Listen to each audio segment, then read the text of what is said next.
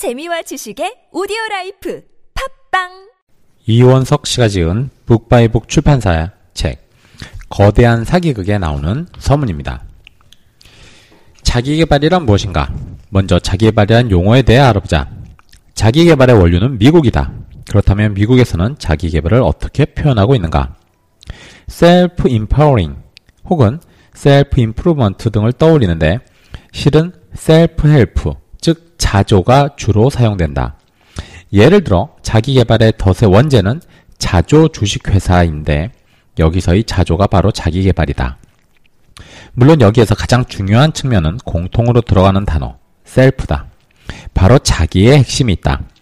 가령 학생의 공부에 자기개발의 패러다임이 들어가면 자기 주도 학습으로 탈바꿈하게 된다. 여기에서 자기개발의 의미를 가장 명확하게 이해하려면 self-empowering보다 self-help가 더 유용하다. self-help는 문자 그대로 스스로를 돕는 것을 말한다. 하늘은 스스로 돕는 자를 돕는다고 말할 때의 바로 그 자조를 의미한다. 이 격언은 매우 의미심장하게도 새뮤얼 스마일즈의 자조론에서 본문의 첫 문장으로 등장한다. 이러한 영어 표현의 초기적 형태를 영국의 시인이자 목사인 조지 허버트부터 찾을 수 있다. 너 자신을 도와라. 그러면 하나님도 너를 도우시리라. 그는 세속적 야심과 종교적 소명 사이에서 고뇌하던 인물이다. 여기서 우리는 동일한 표현을 둘러싼 맥락의 변화, 정확히 말하면 세속화의 진행 양상을 미루어 짐작할 수 있다. 이 경구에 따르면 하늘과 나 사이엔 다른 아무것도 놓여있지 않다. 나를 도울 일은 오직 나뿐이다. 내가 가만히 있으면 하늘도 가만히 있다. 성실한 인격과 품행을 강조하고 있는 이 무해하게 보이는 격언에는 미국의 초기 개척, 정신을 반영하는 철학이 스며들어 있다. 국가의 보호를 넘어서 자신과 가족의 생존과 번영을 위해 온갖 역경을 무릅쓰고 토지를 개척하고 마을을 형성했던 초기 개척자들의 노력을 반영하고 있다. 그들은 안으로는 인디언이나 무법자들을 위협해 밖으로는 영국의 포갑에 시달리는 가운데 개척을 신의 소명으로 차처하며 나갔다. 미국의 사회보장 시스템이 미비한 것은 우연이 아니다. 하늘과 나 사이에 아무것도 없다. 이게 얼마나 자립적인가. 심지어 사회보장의 인프라가 존재하지도 않는다. 물론 초기에는 나라의 기틀을 세우는 것만으로도 벅찬 상황이니 그 나름으로 이해할 만하다. 하지만 미국은 지금도 여전히 사회안전 체제 구축에 그다지 열의를 보이지 않는다. 당연히 국가가 져야 할 몫을 개인에게 전가하고 있다. 이 불안 사회 속에서 자조의 철학은 더욱 강력하게 힘을 발휘하고 있으며 미국의 막강한 영향력을 통해 전 세계가 이 철학을 수용하고 있는 현실이다. 과연 우리나라는 어떤가? 책쓰기 글쓰기 프로그램 꿈꾸는 만년필을 시작합니다. 안녕하세요. 신혜정입니다. 네, 안녕하세요. 양정훈입니다. 어, 처음 시작이 뭔가 훅 들어오는 게 좋은 얘기보다는 이거는 좀 안 좋다라는 얘기, 그래서 이렇게 고쳐야 된다라는 그런 자료일 것 같아요. 우리가 다 좋다라고 하는 음. 것들의 그 이면을 들여다보게 하는 네. 종류의 책들이죠. 네. 지금 소개시켜 주신 자료가 어떤 거예요? 글쓰기 자료? 네, 그 이번 주 미션하고도 연결되어 있는요. 이원석 씨의 거대한 사기극이라는 책입니다. 거대한 사기극, 어떤 사기극을 얘기하는 건가요? 어, 지금 자기계, 이 부제가 아마 그런 내용들을 많이 그 뒷받침해 줄 텐데, 자기개발서 권하는 사회의 허와실이라는 내용입니다. 그래서, 자, 자기개발서 권하는 사회, 나쁠까요? 자기개발서 권하는 사회 나쁘다고 말할 수도 없는데 그렇다고 좋다고 말할 수도 없는 것 같아요. 그러니까 음. 자기개발서라는 거는 그런 거잖아요. 지금보다 더 나아지길 바라는 것도 있지만 이런 방법이라는 게 있잖아요. 네. 제가 오늘 아침에 라디오를 들었는데 전현무가 그런 얘기를 하더라고요. 사람마다 그 자기만의 환경이 다 다른데 꼭 이렇게 해야 된다라고 얘기하는 게 그게 과연 좋은 것일까 하면서 자기는 자기 개발서 별로 좋아하지 않는다고 네네. 하더라고요. 음, 음. 근데 오늘 딱 녹음하는 거랑 연결이 되네요.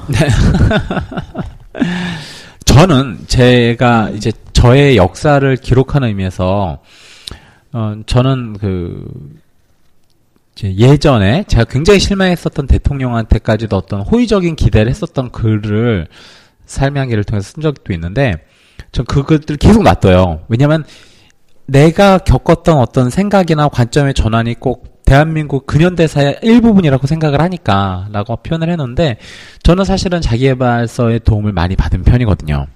그렇기 때문에 자기개발서에 대한 그 유용함, 어떤 뭐 실용적인 서에 대해서 예를 들어 우리가 팟캐스트 녹음을 하고 싶어요.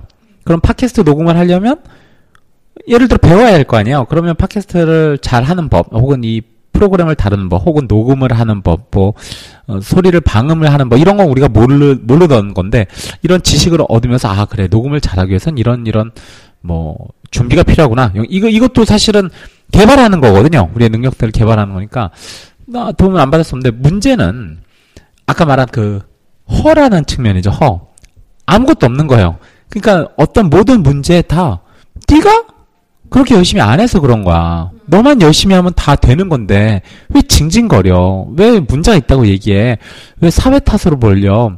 너 또 빨갱이야? 뭐 이제 이런 식으로 논리들이 비약된 거에 자기 개발이 대단히 한 축을 여태까지 담당했었다라는 그런 통렬한 반성이 있어야 된다는 거죠.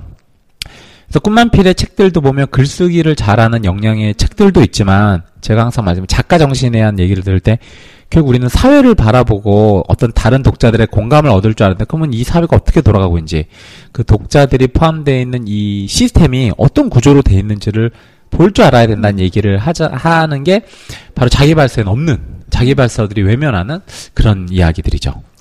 그런 거 같아요. 그 전현무가 얘기한 자기 개발서 같은 경우는 커뮤니케이션 잘하는 법 아니면 뭐 시간 관리 잘하는 법 같이 그냥 되게 겉만 훑은 거 있잖아요. 그런 걸 얘기하지 않았을까 생각을 하고요.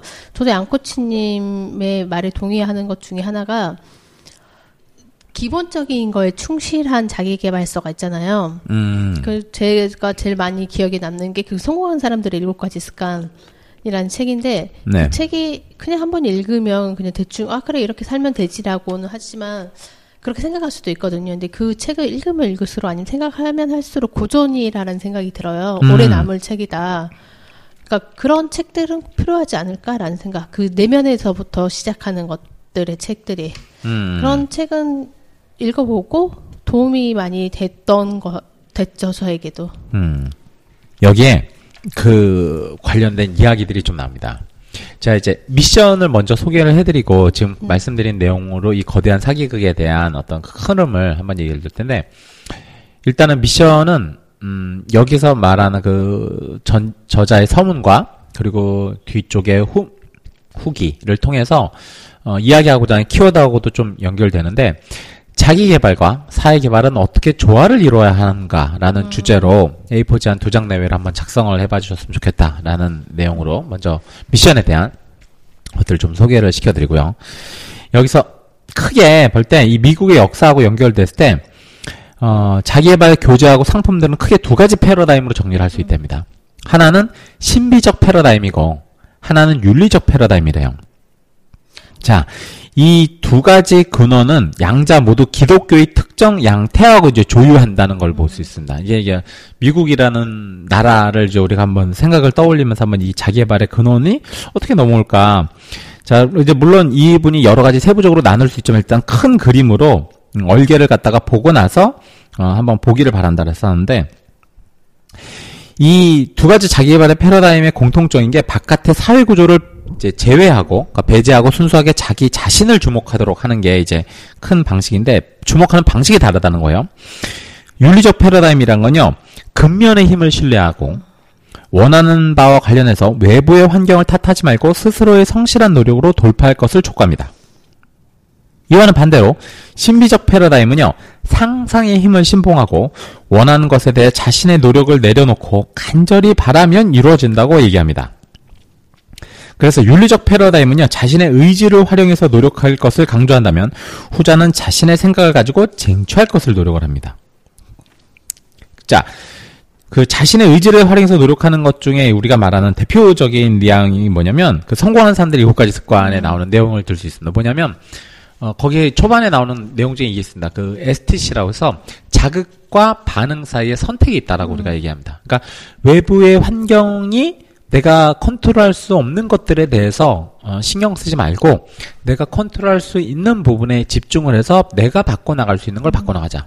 특히 그런 측면에서 어, 성품의 개발을 특히 더 예, 강조를 하죠. 그러니까 그 이전에 예를 들어 뭐, 뭐 말하는 방법 혹은 어떤 스킬적인 부분들, 뭐 매너, 어, 옷차림 이런 것들이 성공의 하나의 중요한 축의 요소였다면 어, 스티븐 코비는 그걸 갖다가 이제 윤리학으로 끌어와갖고 그렇지 않다. 성품이라는 게 뿌리 같은 거다. 더 깊은 내용이고 어, 옷차림이나 이런 거 외모가 바뀌어도 성품이 어, 이렇게 좋은 성품을 갖고 있는 게 중요하다. 이제 이런 키워드로 갑니다. 그리고 그 성품은 끊임없는 자신의 노력으로 갈고 닦게 돼 만들고 이 성품이 갈고 닦아져야지 그 의존적 삶에서 독립적 삶으로 나갈 수 있다고 얘기합니다. 그리고 독립된 사람들만이 상호 의존적인 그러니까 우리가 말하는 시너지를 내라라고 하는 습관이 이제 4, 5, 6이죠.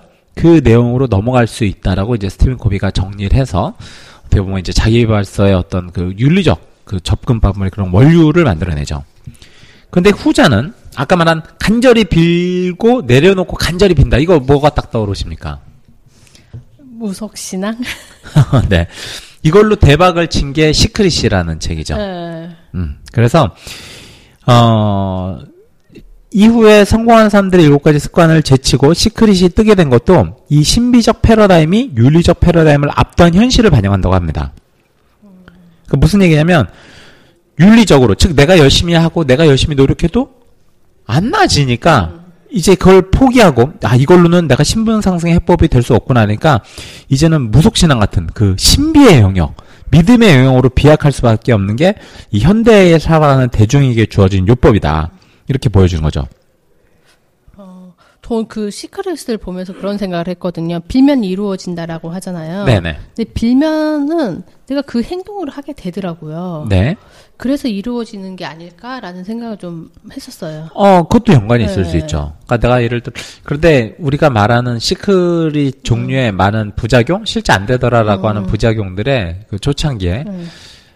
살이 빠지는 모습을 되게 빌어요. 네. 근데 행동에 변화가 없이 그대로 먹고 운동을 안 해. 근데 그러놓고 왜 나는 간절히 빌었는데 정말 간절히 원했는데 왜 안 빠지지라고 얘기하는 거예요. 그러니까 그 뒤에 이제 후속타로 친 책이 네가 간절히 벼- 원했으면 너는 행동을 했을 거다. 어. 어, 근데 거기서, 야, 뭐 행동하래. 그냥 내려놓고 간절히만 바라면 그것이 나한테 달아가 온다며. 어트랙션 해갖고 이끌려 온다며. 근데 안 이끌려 왔잖아. 그럼 이걸로 안 먹힌다는 거 아니야? 이제 이렇게 되는 거죠. 그럴 때, 어, 그런 책 을 주장하는 사람들이 얘기는 그런 거죠. 네가 간절히 정말 원하지 않았던 거야. 뭐 이제 이런 식으로 얘기한다거나 간절히 원하면 행동을 했어야 돼. 이런 식으로 역시 또 개인의 탓으로 네. 음, 돌려버리죠. 아, 간단한, 너무 쉽죠, 뭐. 네. 자기 개발의 역사나, 이게 이제, 우리가 얘기하는 그 윤리와 자본주의, 이게 그 막스 베버의 프로테스탄티즘의 윤리와 자본주의 정신을 통해서, 그러니까 쭉 종교, 철학, 역사를 통해서 자기 개발이 어떻게 발전해 왔는지, 이걸 갖다가 이제 좀 학문적으로 다룹니다. 그래서 우리나라에서 아직도 사실 자기 개발 하면 이제 여전히 많은 책들이 이제 나오고 팔리고 있는 그 현실에서 최소한 이게 어떤 기조에서 나왔고 어떤 흐름을 갖고 있고 그것에 허- 그 실이 있지만 또 허가 무엇인지를 보자라는 취지인 거죠. 그러면 그 거대한 사기극에 대한 미션 정리 한번 다시 해주면서 마무리할까요? 네. 이 미션은요, 자기 개발과 사회 개발은 어떻게 조화를 이루어야 하는가라는 주제로 A4지 두 장 내외로 한번 여러분께 작성해 보시기를 한번 권, 권장해 드리도록 하겠습니다. 한번 써보자는 거죠. 네.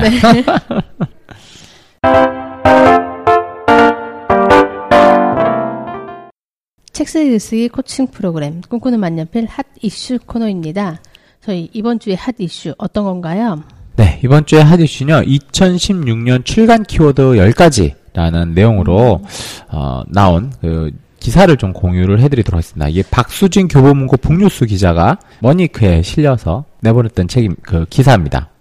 책 쓰기에 관심이 있으신 분들에게는 도움이 많이 되겠는데요. 네. 어떤 열 가지가 있나요? 자, 한번 쭉 바로, 어, 들어가 보도록 하겠습니다. 자, 1번. 리마스터링. 오, 그래서, 리마스터링? 아, 개정판, 증보판 이제 다시 이제 음, 찍어낸 거죠.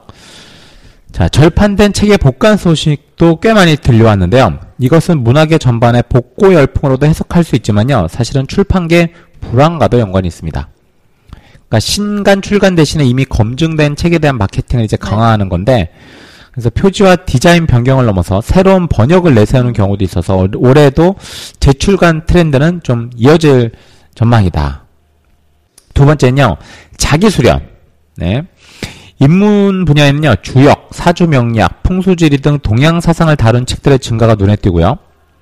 동양 사상을 어, 고전 읽기 이런 내용이 아닌 일상의 인문학으로 바라보려는 시도도 주목된다고 합니다. 그리고요. 어, 올해는 동양 사상을 보편적 인문학으로 풀어내는 책들이 기대되는데 거기에는 어, 동양 사상에 대한 해설이나 설명이 아니라 따라 읽는 낭송, 따라 써보는 필사 등 어, 동양적인 수량 수양의 방식까지도 포함된다고. 음, 따라 써보는 필사가 동양적 수양의 방식이라고 하네요. 네. 외국 사람들이 필사하는 건 그러면 뭐라고 해야 되지? 자, 세 번째는요. 책값 하는 책. 보세요. 에세이 분야 베스트셀러 상위권에는요, 텍스트만큼이나 이미지가 중요한 책들의 비중이 높다고 하네요. 그래서 수준 높은 취향을 가진 독자들이 많아지면서 내용뿐 아니라 책 자체를 상품으로 소유하고 싶어 하는 욕구가 어, 강해졌다고 합니다. 그래서 도세 정가제 이후에 책 가격에 불만을 가진 독자들이 이런 예쁜 책은 책값을 한다라는 인상도 어, 줄 수 있다고 해서 음, 요즘에는 좀 이쁜 책들 그런 내용을 하네요. 관련 도서로는 살면서 쉬었던 날은 단 하루도 없었다. 어, 1cm 아트, 내 마음 다치지 않게, 그래도 괜찮은 하루. 이런 쪽의 에세이가 있다고 하네요. 자, 네 번째, 자기 표현으로의 글쓰기. 그래서 글쓰기에 대한 관심이 높다. 그래서 소설 쓰기에서 시작된 글쓰기 책들은 논술이나 자기소개서 같은 실용적인 글쓰기로 이동하더니 최근에는 자기 표현의 수단으로의 글쓰기로 흘러가는 경향을 보인다. 그래서 브런치처럼 긴 글을 쓰기에 적합한 소셜 플랫폼이 각광을 받는 것도 이런 흐름의 연장성상에 있는 것처럼 보인다. 그래서 올해도 글쓰기에 대한 관심을 계속 이어질 것으로 보인다. 어, 꿈만 팟캐스트 듣고 계시나 모르겠네요. 보다 세분화되고 전문적인 영역의 글쓰기 책에 독자들이 관심을 가질 것으로 보이며 긴 글쓰기를 지원하는 social 플랫폼의 그 활성화는 새로운 작가 발굴과 1인 출판사 증가에도 영향을 끼칠 것으로 예상된다. 그래서 관련 도서는 유시민의 글쓰기 특강 저희 다뤘죠. 논픽션 쓰기, 장르 글쓰기, 작가의 문장 수업, 서민적 글쓰기. 이거 서민적 글쓰기는 서민 기생충에서 네. 쓰신 글이죠. 서평 글쓰기 특강, 글쓰기의 최전선이란 책들을 소개했습니다. 다섯 번째, 사소한 취향의 공동체.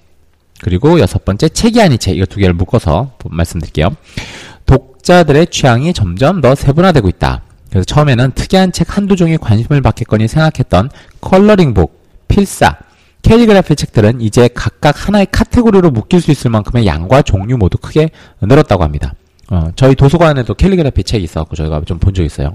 그것도 하나의 그 학문이더라고요. 어, 캘리그래피 책이 많아요. 여러 종류 나왔더라고요. 네. 이처럼 사소한 취향도 영향력 있는 독자층을 가질 수 있다는 점을 주목할 필요가 있다. 그리고 또 그 취향들이 대부분이 아날로그적인 것도 시사하는 바가 있다. 그래서 이제 독자들은 책을 읽는 사람을 넘어 책을 경험하고 책에 능동적으로 참여하는 사람들까지도 독자라고 볼 수 있다. 그래서 관련 도서는 컬러링북, 필사책 점입기, 스크래치북, 독립출판물 뭐 이런 책들을 소개했습니다. 일곱 번째, 동, 교실 밖 역사. 역사 교과서 국정화가 결정되면서 역사서와 관련된 큰 변화가 있을 것으로 예상된다.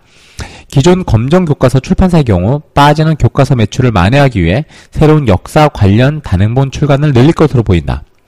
역사서 출간이 늘어나면 출판사들 사이에서 차별화 경쟁이 일어나 집필 방식이나 구성 등에서 보다 다양한 시도가 있을 것으로 예상된다. 네. 항상 부작용이 있으면 반작용이 있는 거죠. 2000년대 초반 역사서의 기준을 바꿨던 한국사 편지, 생, 한국생활사 박물관 같은 획기적이고 신선한 역사체의 탄생을 기대해 본다고 합니다. 8번 우리 그림책 그래서 신간보다는 스테디셀러가 더 높은 판매를 보이는 유아 그림책 시장이지만 2010년대 이후 이탈리아 볼로나에서 한국 그림책 작가들의 수상이 이어지면서 우리 창작 그림책에 대한 관심과 기대가 높아졌다고 합니다. 참 좋은 소식이네요. 그림책에 대한 창작 지원도 이어지고 있어 올해는 우리에게 익숙한 배경을 가진 우리 정서에 맞는 그리고 세계 시장에도 통하는 그림책들이 많이 출간될 것으로 예상된다고 합니다. 자, 아홉 번째는 넓게 붙고 작게 움직이기. 자, 당분간 저성장 기조가 이어질 것으로 예상되니까 대박을 노리기보다는 작지만 알차게 자신의 일상을 꾸려나가는 흐름이 있다고 합니다. 그래서 경제 경영서 쪽으로는요. 월세나 소소한 재테크 노하우를 다룬 책들이 지난해에 어 계속해서 인기를 얻을 것으로 보인다. 그래서 최근에 그 뭐 출판 저 인터넷 출판 그 판매하는 곳에 제목으로 뜬 게 뭐 한 줄 하루에 한 줄 쓰고 절뭐 이렇게 돈 아끼는 방법 뭐 이런 거 있어요. 음. 여기 이제 이런 트렌드죠.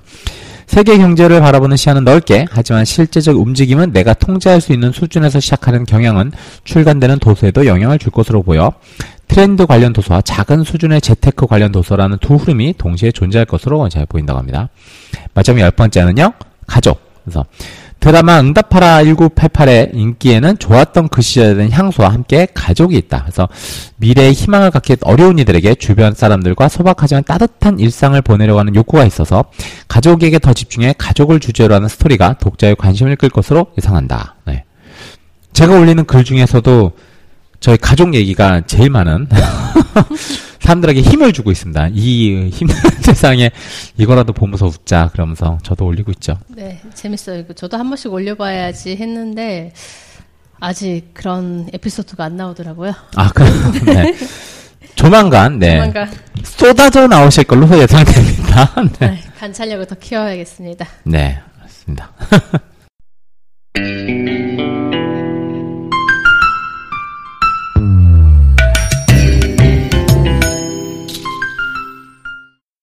책 쓰기 글쓰기 코칭 프로그램 꿈꾸는 만년필 글쓰기 팁 코너입니다. 이번 주에 글쓰기 팁 어떤 걸 공유해 주실 건가요? 인터뷰 그 기사인데요. 1400만 부를 판 빅피처 작가, 네, 더글라스 케네디를 얘기한 거죠. 어, 그 인터뷰 내용을 좀 소개를 시켜드리도록 하겠습니다. 네, 빅픽처 보셨어요? 네, 어, 굉장히 재밌었습니다. 아, 전 아직- 이거 하고 네. 제가 두 개 템테이션 하고 음, 봤었죠. 다 못 봤는데. 네. 이 글을 그- 근데 좀 비슷한 필체, 그러니까 약간 아 이 사람이 이런 식으로 쓰는구나라고 해서 전 두 권까지 읽었는데 재밌게 봤는데 세 번째는 어떨지 모르겠지만 어쨌든 네. 어, 이 여기서 재미니까 전 세계 팔린 그 책을 모두 합하면 1,400만 부 정도 된다라고 이제 이제 맨 처음 많이 팔린 사람이니까 베스트셀러 작가라고 뭐 볼수 있죠. 음, 스테디셀러 작가이면서 자 그래서 이 사람이 어떻게 이 내용들을 갖다가 이제 쓰게 됐는지 혹은 그 글쓰기 관련해서 어떤 팁을 갖다가 그 이야기를 하는지를 좀 얘기를 갖다가 좀 드리도록 하겠습니다. 자, 이 질문을 받은 것 중에서요. 어, 주로 이 사람은 소설을 쓰니까요. 소설 쓰기와 관련된 좀 팁과 관련된 이야기입니다. 구체적으로 어떻게 등장인물을 구상하시나요? 질문에 어, 케네디가 얘기한 내용입니다. 저는 언제나 그 인물의 어린 시절에 대해 상상합니다. 로빈의 경우를 볼까요? 어머니는 아주 차갑고 이성적인 반면 아버지는 무책임하고 돈 관리를 제대로 못하는 사람입니다. 그리고 로빈은 딱 자기 아버지 같은 남자를 만나죠. 남편의 어두운 비밀에 대한 증거가 널려 있는데도 로빈은 남편을 구하러 뛰어듭니다. 세상을 떠난 자신의 아버지를 돕지 못했다는 죄책감 때문에 남편과 아버지를 동일시하는 겁니다. 그래서 남편의 두 사람이 관계를 망쳤음에도 오신의 오히려 자신의 탓이라고 생각하고 상황을 바로잡으려고 노력하죠. 뭔가 이제 삐걱거리는 주인공의 그 삶을 보는 거죠. 그리고 저는 여기 이 질문도 궁금해요. 작가로서의 어떤 목표를 갖고 있으신가요? 네. 여기에는 그 답변한 내용이요. 두 가지가 있습니다. 첫 번째는 독자를 위한 겁니다. 완전히 몰입해서 읽을 정도로 재미있으면서도 독자들 스스로 어떤 주제에 대해 생각하게 만드는 작품을 쓰고 싶습니다. 두 번째는 저의 개인적인 목표인데 항상 새로운 시도를 하고 싶어요. 작품마다 장르나 주인공을 색다르게 쓰려고 노력합니다. 네. 그리고 이게 마지막 질문이기도 한데 진짜 작가 지망생들이 제일 궁금한 질문일 것 같아요. 작가 지망생에게 소설 쓰기에 대해 조언해 주신다면요? 그래서 글쓰기는 자신감 싸움입니다. 스스로 자신감을 가져야 합니다. 글을 쓰다 보면 자신을 믿지 못하고 본인의 실력을 의심하게 될 겁니다. 그래도 계속 써야 합니다. 글쓰기는 공예와 비슷합니다. 글을 개- 쓰려면 계속해서 훈련을 해야 합니다. 저는 오늘 아침에도 다음 작품을 집필했고 인터뷰를 마치면 제 호텔방에서 다시 글을 쓸 겁니다. 진짜 자신감 싸움이라는 말이 와닿는데요. 네. 네. 예, 호기심을 갖고 예, 나는 계속 이걸 갖다 연구하고 제가 보면 연구하고 자료 모으고 이렇게 하는 사람들 그리고 계속 쓰는 사람들 그런 사람들이 이길 수 있는 어, 글쓰기 작가 글쓰기 팁 많지 않을 겁니다. 아, 그런 것 같아요. 계속 꾸준히 하시는 분을 이길 사람은 없더라고요. 그게 많이 오래 하시는 분들의 공통점인 것 같고 공통적으로 얘기를 하시더라고요. 네 맞습니다. 꿈꾸는 만년필 158회차 마무리는 어떻게 해주실 건가요? 네 마무리는요 어, 이원석 씨의 거대한 사기극의 그 뒤쪽에 음, 나와 있는 그 마무리 글에서 이야기를 좀 드리도록 하겠습니다.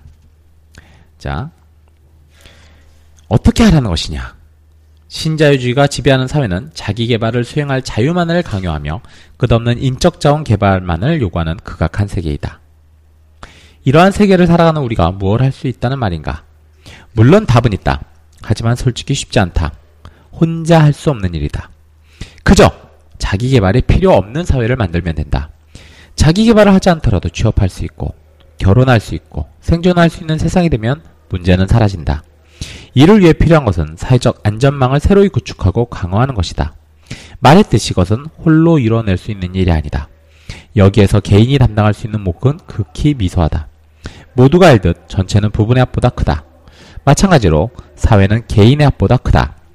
따라서 깨어있는 시민의 연대가 필요하다. 물론 인간은 욕망을 따라 살아가며 이 욕망은 타인의 모방에 기초한다. 그리고 우리 사회의 욕망은 유독 위계와 경쟁 속에서의 승리를 지향한다. 현재 한국 사회를 살아가는 이들의 행복은 왜곡되어 있다.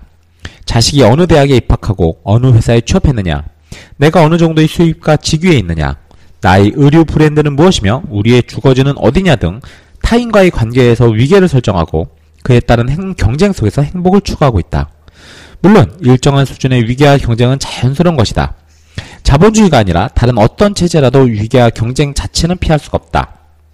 요는 균형의 문제다. 다시 말해 사회 안전망에 대한 강화를 촉구하는 것은 곧 우리 사회의 욕망의 흐름을 바꾸자고 요청하는 것에 다름 아니다. 자기 개발은 더 이상 필수 항목으로 강요되는 것이 아니라 어디까지나 개인의 선택상으로 제공되는 것이 옳다. 즉, 조금 더 성공하고 조금 더 성취하길 희망하는 이의 몫으로 남겨놓으면 된다. 그게 자기 개발을 자기 개발답게 대하는 것이리라. 지금까지 책 쓰기 글쓰기 코칭 프로그램 꿈꾸는 만년필 신혜장이었습니다. 네, 양정은 코쳤습니다. 다음 주에 뵙겠습니다.